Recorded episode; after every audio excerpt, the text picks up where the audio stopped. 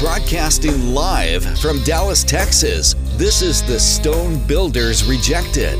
We are the chief cornerstone. We provide daily breaking news, business marketing tips, and deliver guaranteed converting traffic to any business. And here's your host, Michael Kay. Female swimmer says trans athlete Lia Thomas causes extreme discomfort in the locker room. A female swimmer has reflected on the discomfort she and others experienced sharing a locker room with trans identified athlete Lia Thomas and how God has given her the courage to speak up about the NCAA allowing a biological male to compete in this year's Women's Swimming Championships. Riley Gaines, a former collegiate swimmer who just graduated from the University of Kentucky, elaborated on her experience in a lengthy interview on the Fox Nation program Tucker Carlson Today. Gaines first learned of University of Pennsylvania swimmer Lia Thomas in November 2021 during her senior year of college after seeing an article reporting that the biologically male athlete had swam 200 yards in 1 minute and 41 seconds. I click on the article and it says it's a senior swimmer. She's from UPenn, which isn't historically a swimming school, she recalled. The article caught Gaines by surprise since swimmers are usually aware of other swimmers, especially those that perform very well and are thus likely to become top competition at National Collegiate Athletics Association events.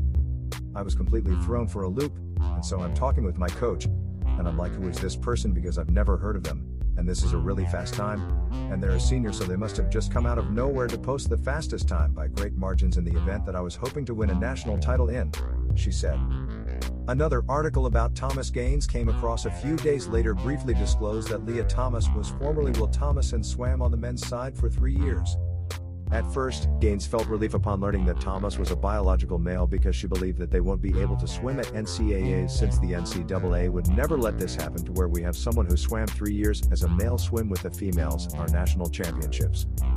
However, Gaines' prediction and hope did not come true.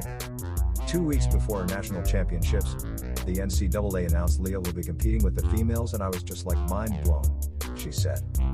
Gaines identified Thomas' best time as at least a second and a half faster than hers, which amounts to a big difference in swimming. The NCAA championships, featuring collegiate swimmers from all across the U.S., took place at Georgia Tech in March. The environment is nothing like I've ever seen before, Gaines stated.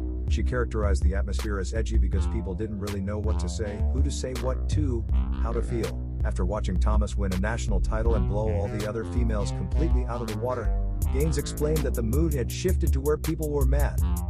Gaines ultimately tied with Thomas for fifth place in the 200 yard freestyle, a feat she described as pretty rare in swimming. Following the 200 yard freestyle, an NCAA official told Gaines that Thomas would get to take a picture with the fifth place trophy while she would receive a separate trophy in the mail.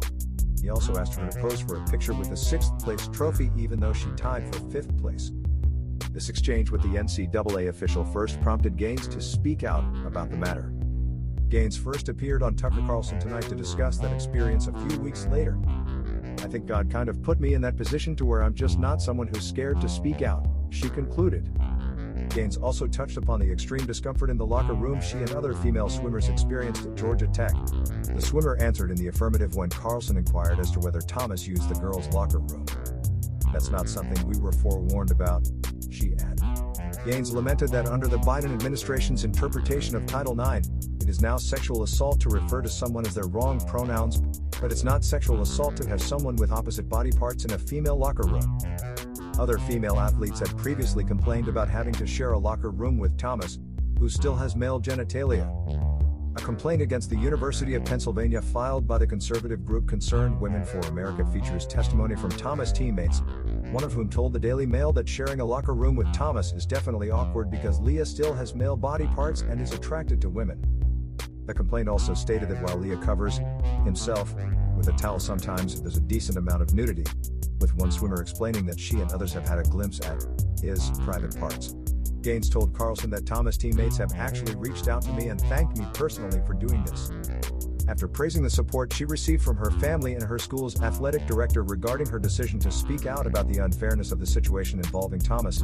Gaines detailed the contents of a letter sent to female athletes competing at Ivy League universities informing them if they feel uncomfortable with a man in their locker rooms to seek counseling. Additionally, Gaines said that larger heart and lung sizes in male compared to females give males, on average, an advantage over females in a competitive sport like swimming where you do have to have that aerobic capacity, She stressed that heart size and lung size do not change even after biological males begin to take feminizing hormones.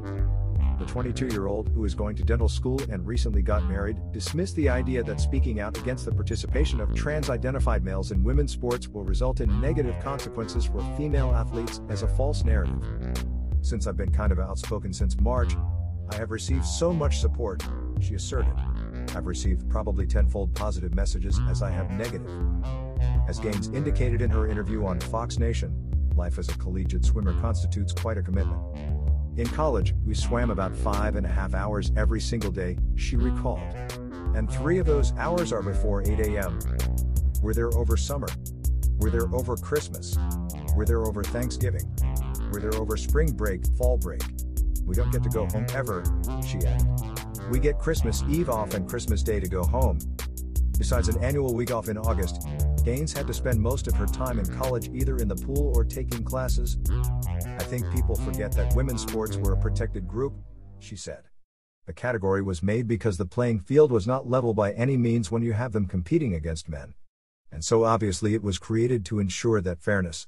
And now that we are kind of completely flipping that, it devalues what it was created for.